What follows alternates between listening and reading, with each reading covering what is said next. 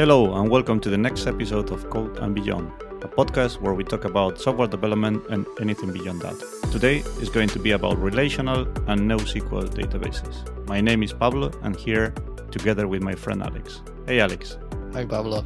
So, I can see that today you have some uh, shoutouts. Yes, this week I discovered a new application. The type of this application is Digital Audio Workstation. That's the one I use to produce episodes of this podcast. And previously I, I played with GarageBand from Apple, with uh, Pro Tools first, with Audacity, and I think one more. But all of them, I know they didn't stick for some reason. I have some requirements to apply to the app. So it should be flexible, powerful enough, I also prefer to have an app which looks nice. So UI, UI is also important. Price, of course, because some of these digital workstations they have really really high prices. It could be like hundreds of dollars, which is slightly expensive for hobby podcast. And this week I discovered app which is called Reaper, and it's flexible. It's powerful enough at least for my needs. I'm going to use maybe 10% of what is capable of. Mm-hmm but it's very flexible. It somehow reminds me Vim for text editing that by default you have just very simple like basic functionality that you need but you could configure and you could adapt to your flows. So flexibility you could configure lots of things there. You could have custom actions you could combine actions t- together and then assign a shortcut. So you could have 10 different actions behind just one shortcut. The interface looks looks really nice it's cross-platform, which was also super important for me. So I could use it. It supported on Windows, macOS, and Linux.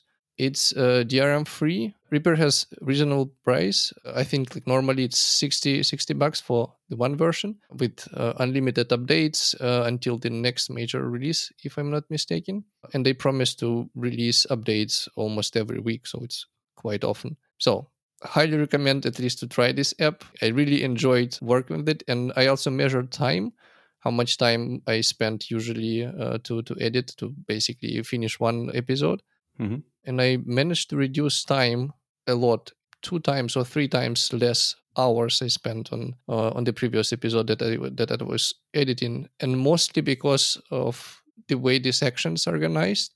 So when you cut and delete something, it applies fades and everything is kind of knows already what you usually expect from certain uh, certain actions you, you you do and does multiple things for you automatically. Uh, so you, i don't have to uh, drag and drop things uh, and then apply these fades and, and so on. They already applied because they make sense because this is what you usually do. When you cut mm-hmm. something you have to add some some fades here and there or cross fades. It's done automatically. I didn't configure it even. Nice I had to still watch a couple YouTube videos, read a couple articles on blog posts, uh, just to get familiar with the UI and, uh, with some settings. But that's it. So it was much easier than with previous tools, and I really like the flow. So I'm going to continue. Uh, and also nice thing that you have 60 days to try this app, and only then mm-hmm. you pay. So which is also uh, more than enough to actually understand whether you like it or not. So we'll tell you next time if I like it or not. But so far, I'm super excited. nice, nice one. yep. So yeah, I don't have any shoutouts this week. So let's jump into the topic. First of all, I want to make clear that we are not database specialists or anything like that. We are app developers, web app developers mainly. So this episode is going to be about our experience with databases, uh, both uh, relational and NoSQL, and the learnings and the pros and cons that cons that we found. So yeah, don't expect anything super technical about databases, and probably we're gonna make mistakes with the with some of the specifics. But yeah, this is as I mentioned before about sharing experience and having fun. before we start to talk about our experiences, uh, I would like to set the ground. So the the first question I have, and I'm I'm gonna fire is. Uh, why do we need databases in in first place right? Yeah i know the answer. Go for it. It's to store some stuff uh, yeah. and be able to retrieve it right? Yeah um persisted over sessions or yeah different layers so that that's that that's the main one right? So because you can argue okay i can create a, an object or a data structure and store it in, in memory and use it. That's fine until certain point where you need to persist the data. Right. And I think, at least from my perspective, data is the most important part of the whole application, right? Yeah. It, the app itself, the code, I don't know, the server could could burn, Mhm. uh, but you could create a new instance. You could upload the same code from GitHub or whatever repository you use, connect it to database, and it just work. Uh, but you need data. If data is lost, then whatever you have, it doesn't make sense anymore. And that's why we have backups, right? Yeah. And database provides this. So I mean, like if you you could store data in, in just plain text files, right? It's Mhm. also kind of storage, but database provide you a lot more uh, than just storage, right? yeah, it provides you structure, it, it provides you access patterns, and it, sometimes it provides you security features, integrity, type systems, depending on on the database that you're using. So now now the topic: what kind of databases we have? I think we can divide them in two big groups, right? On one hand, you have the relational databases. Here, you can talk about MySQL, Postgres, SQLite. SQLite. Yeah, I know you like that one. and on the other hand, we have NoSQL databases or the non-relational databases. Here you have key value storages. I know Redis, for example, I think it's a key value storage. DynamoDB kind of is a key value storage with some extra power. Memcached. yeah, that's another one. Then we have uh, document storages, right? Cassandra is one of them. I don't know. I don't have an example. Never use Cassandra. I, I will have to Google it. Yeah, I'm, I'm not sure if it if it is a documentary, but document uh, storage. But and then we have a graph. It's another type, right? Yeah, that's another type of uh, non-relational databases or NoSQL database. I never use one of them, so I don't have any examples or anything. Do you know any name? So just recently, I was exploring Amazon uh, Neptune database, which is graph database. So I read some some theory behind it, how to query it, and and so on. It's interesting and it's very different to anything else that we just discussed. Okay. So it's no SQL because it doesn't have SQL, doesn't use SQL, but it's different beast. So then we can also mention the main characteristics of uh, relational databases, right? So in general, relational databases, they store data in tables. They relate these tables with each other using uh, foreign keys. They usually have structure, right? Mhm. So you have schema, and that schema defines the types on the tables and, and how the rows are going to be stored and, and things like that. It's well defined up front. Then, depending on the engine, you can have a, a validation rules and you can have a bunch of other functions it provides. But the main idea is that you have data that is storage in uh, in tables. They are related and they aim for uh, deduplication, which is so-called nor- normalized data. Right? Entities are kind of unique Mhm. and they relate to, to each other. Relational databases follow the ACID standard, right? This acronym that stands for atomicity, consistency, isolation, and durability. I don't want to go there because it's very specific and technical, and probably I'm going to make a lot of mistakes. So let's leave it like that.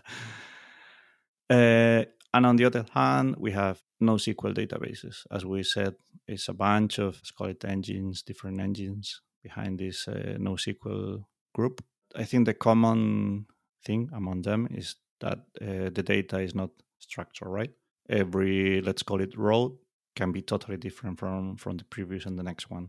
So we don't have types, and data is not a structure. It's just you write to database and you read from database. Then uh, writing and reading uh, patterns depends on the engine you use.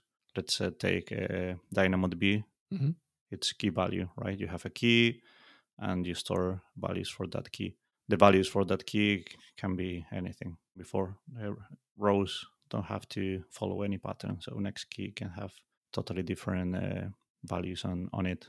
Anything else? Do you have anything else about the NoSQL databases, Alex?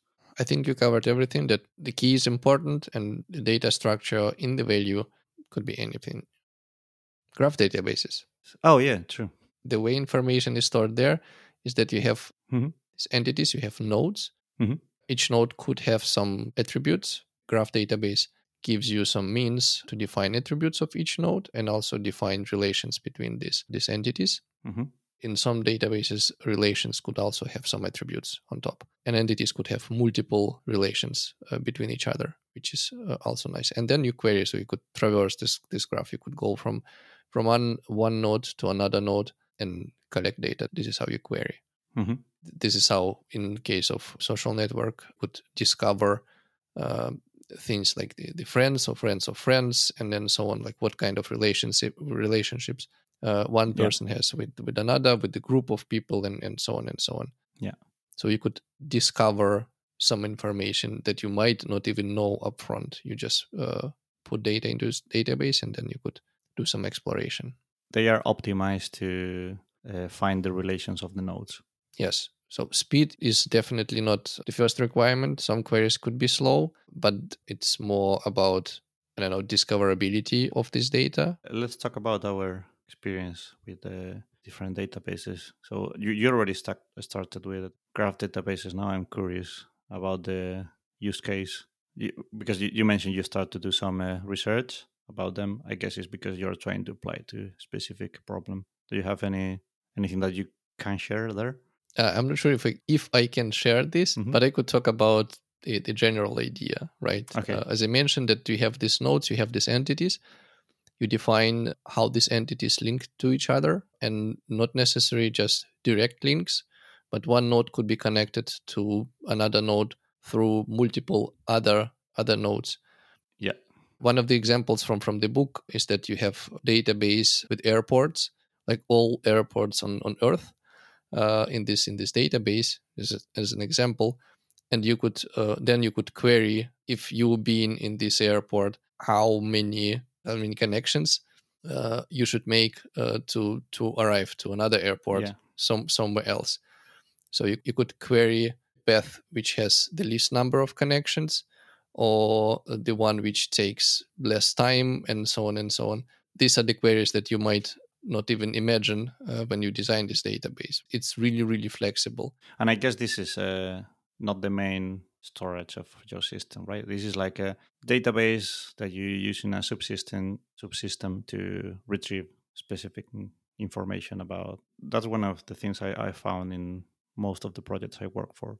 So this uh, NoSQL versus relational thing, it's quite popular on the blog post and the chats, but then it's not real, right? In real systems, you always have, or not, I don't know if always, but most of the time, you have uh, multiple databases, right?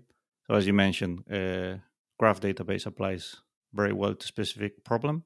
Mhm. But if you look at your system as a whole, probably you have uh, relational databases to keep uh, relational data around. Pro- most probably you have uh, something like uh, key value storage for caching or for session management. So yeah, in my experience, this whole relational versus NoSQL, it's a nice talk to have, but it doesn't really apply to, to real world. You need to know a, little bit of everything and how to apply to your day to day job. You just pick the right tool for, for the job, right? Yeah. Uh, and of course, in multiple cases, you need a combination of this. If it's Yeah. about uh, data storage, you really need a combination of this the storages. It depends on, on the use case, right? As you Mhm. mentioned, there might be a caching layer, and it does not make sense to use relational database like Postgres as, as a cache, right? You would pick Yeah. Redis or Memcached for this. Yeah. If you work with documents uh, and you don't care about structure, so every document could be unique, Mhm. Uh, then you would go for something like DynamoDB or, or like the specific uh, document storage for this. Yeah. So every database has its own cons and pros, strong parts and, and weak parts. Yeah. And you just pick the one that works for, for your specific case. I guess the discussion started because people uh, started to question uh, which one is the best one for, let's call it primary database, right? The one you, you, where you keep your main entities and your main uh, data. In my experience, when you're a small company starting from, from scratch and you need to start to build your system and you don't have your uh, data model clear, relational databases work much better than uh, NoSQL ones because it forces you to to define a schema, as we mentioned before, and, and a structure. you don't have to worry about the access patterns and things like that. So you can evolve quickly. And some people argue that, okay, but if you don't know the data structure, how are you going to uh, define your schemas, right? It's like NoSQL already gives you an, an, an structured way of storing stuff without having to define anything. Yeah, if you ask me, I would say that you discover the structure while yeah. working on it. So you start yeah. small, you still know some entities, right? You mm-hmm. s- still know some some basic attributes of each entity. Yeah. And then while you're building it, you maybe discover more. Or you could discover some relations. You could discover new entities or split one entity into multiple ones. Yeah. And this is how you define your structure. So it's a good good exercise to do. And even if you if you have no idea about how to structure your data in a relational databases, these days most of the engines provide you uh, types like JSON, so you can still store a, uh, an object in, a relational database and delay your decision. So to me, the approach of we will use an NoSQL because we can store unstructured data in it is not a valid one anymore because of that. You, you can you still can store unstructured data on a relational database. And down the road when you really need uh, constraints and you really need validations you're to have all of that in, in, in your engine. So i think for projects where the you have a lot of unknowns relational databases play really really nice and they have been around for ages and they are battle tested i have the experience with uh, a small project starting with a NoSQL database, DynamoDB in this case, we face multiple challenges. First of all, is like, well, that's the team didn't have a lot of experience with the database, so the learning curve. You, you have to keep in mind that most of people that coming from that are coming from degrees or uh, boot camps or whatever, most of the learning happens on relational databases, right? Because they are maybe be- only because they are older and they have been around for forever but you can expect people to know something about SQL queries and database relational database design. And if you go for something like DynamoDB, you have to you have to know that you're going to spend time learning about it and learning how to design the stuff. Yes, and and your relational mindset, like relational database mindset that you might have, and maybe years of experience, yeah, it sometimes actually stands on your way of understanding something like DynamoDB or maybe MongoDB. Yeah. Uh, because it's not you cannot apply the same the same knowledge you cannot apply the same patterns yeah. these are different uh, data storages and they yeah. have different philosophy mm-hmm. so to say and you have to know it yeah you really know how to design your your keys right for example with dynamodb otherwise accessing the data is going to be super expensive yes it will work but it yeah. won't be efficient in many ways. When you have data enough, it's going to be super expensive to query anything. That's that's one of the pros I see on the SQL databases, right? Querying data is easy, and you can find your patterns by querying data and then restructure your your data accordingly. Uh, if you want to restructure your access patterns in NoSQL database, DynamoDB, for example, you have to migrate your data, right? Because data is not accommodated to the keys that you you need, so you have to do a like full data migration, which depending on the size of your database can be painful. The other thing is all the power that uh, engines like Postgres or MySQL gives you at database level, like validations, uh, data integrity, uh, transactions, all of that you have it on the database. If you go for a NoSQL one, all of that it's going to be on the application layer. So yeah, probably you will find libraries to perform those tasks, but it's not going to be as performant database, that's for sure.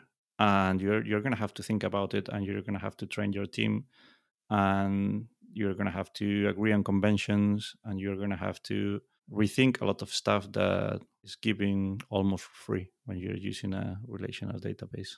Yeah, that was my, my experience with the NoSQL database. It wasn't it wasn't great. It worked in the end. It worked, and it's true that it's uh, super fast when it's well configured. It's uh, awesome for things like auto scaling, which is a pain with uh, relational databases.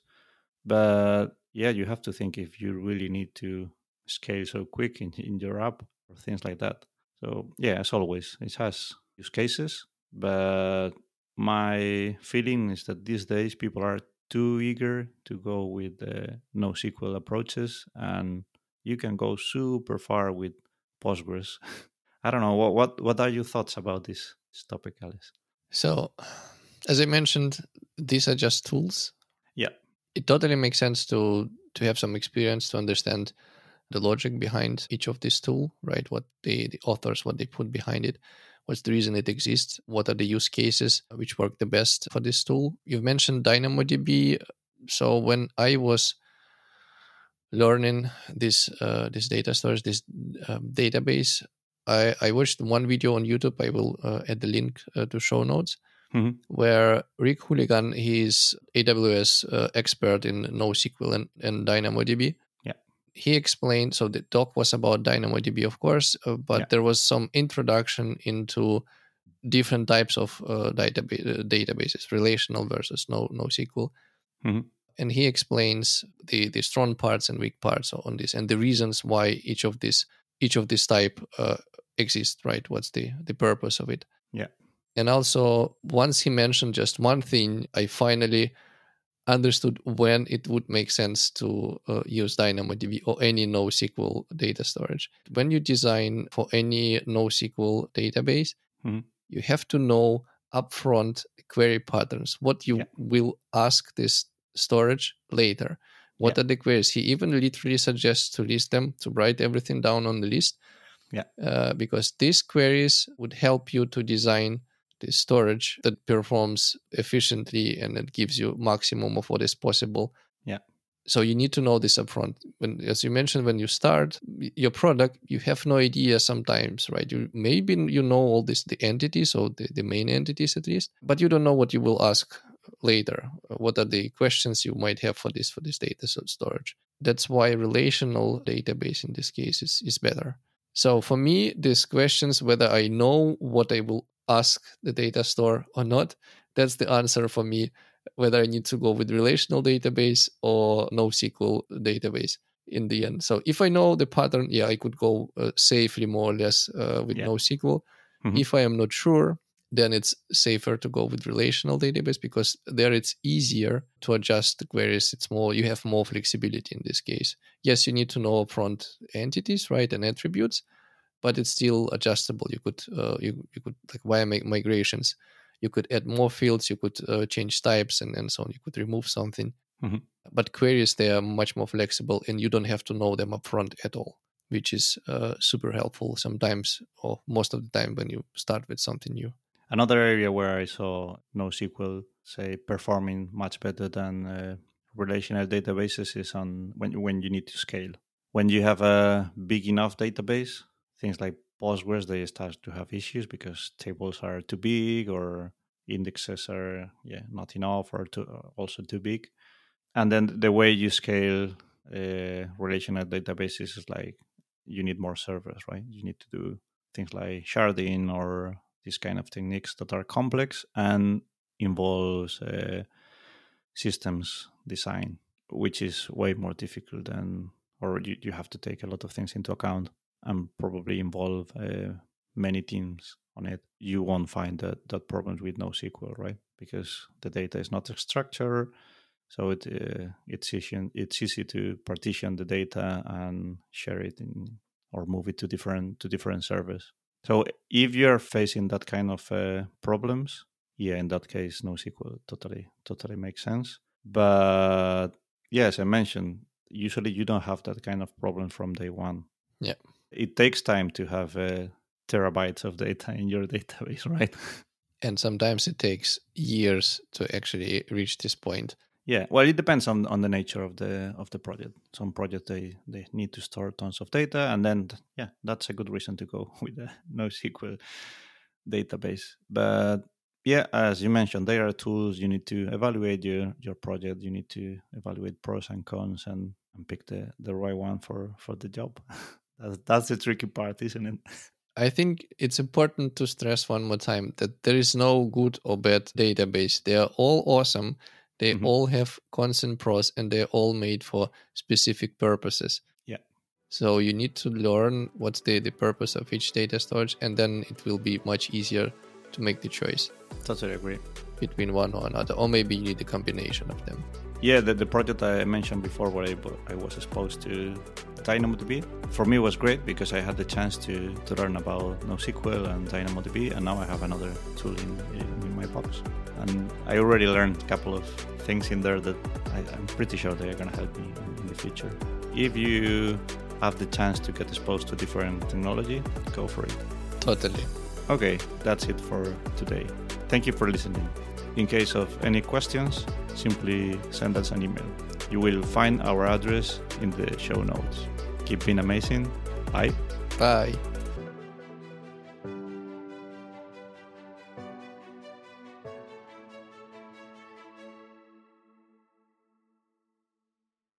So, what about these tiny databases? We have SQLite, mm-hmm. which is relational database in one file.